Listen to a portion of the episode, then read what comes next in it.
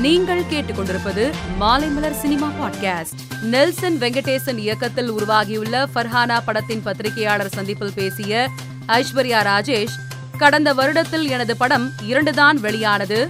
அதனால் இந்த ஆண்டு எனது படத்திற்கு எந்த விருதும் கிடைக்கவில்லை. வருடா வருடம் விருதுகள் பல வென்ற எனக்கு இந்த வருடம் பல விருது விழாக்களில் அழைப்பு கூட வரவில்லை. கபே ரணசிங்கம் படத்திற்கு அங்கீகாரம் கூட கிடைக்கவில்லை. இதில் எனக்கு வருத்தமே இல்லை என்று ஜாலியாக பேசினார். ஜெயம் எதிரி வர்ணஜாலம் அந்நியன் பிரியாசகி உன்னாலே உன்னாலே திருப்பதி போன்ற பல படங்களில் நடித்த சதா ஹோட்டல் ஒன்றை நடத்தி வந்தார்.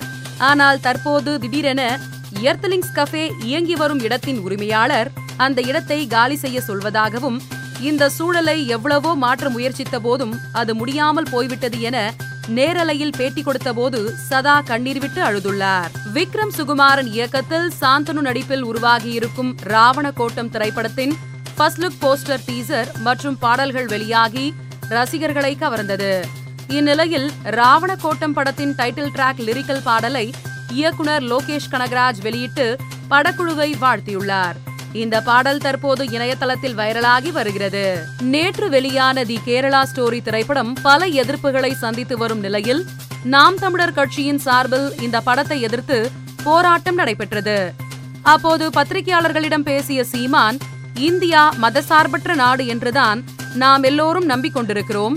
தற்போது மதமே ஆட்சி செய்யும் போக்கை நாம் கண்கூடாக பார்க்கிறோம். இந்தியாவில் பாஜக ஆட்சிக்கு வந்த ஒன்பது ஆண்டுகளில் கொடும் போக்கு நிலவுகிறது. இஸ்லாமியர்கள் கிறிஸ்துவர்களுக்கு எதிரான கட்டமைப்பை உருவாக்கி வருகிறது. ஒவ்வொரு காலகட்டத்திலும் தேர்தல் வரும்போது காஷ்மீர் பைல்ஸ் உள்ளிட்ட சர்ச்சைக்குரிய படங்கள் வந்தன. கர்நாடக தேர்தலின் போது தி கேரளா ஸ்டோரி படம் வெளிப்படுத்தி இருக்கிறது என்றார்.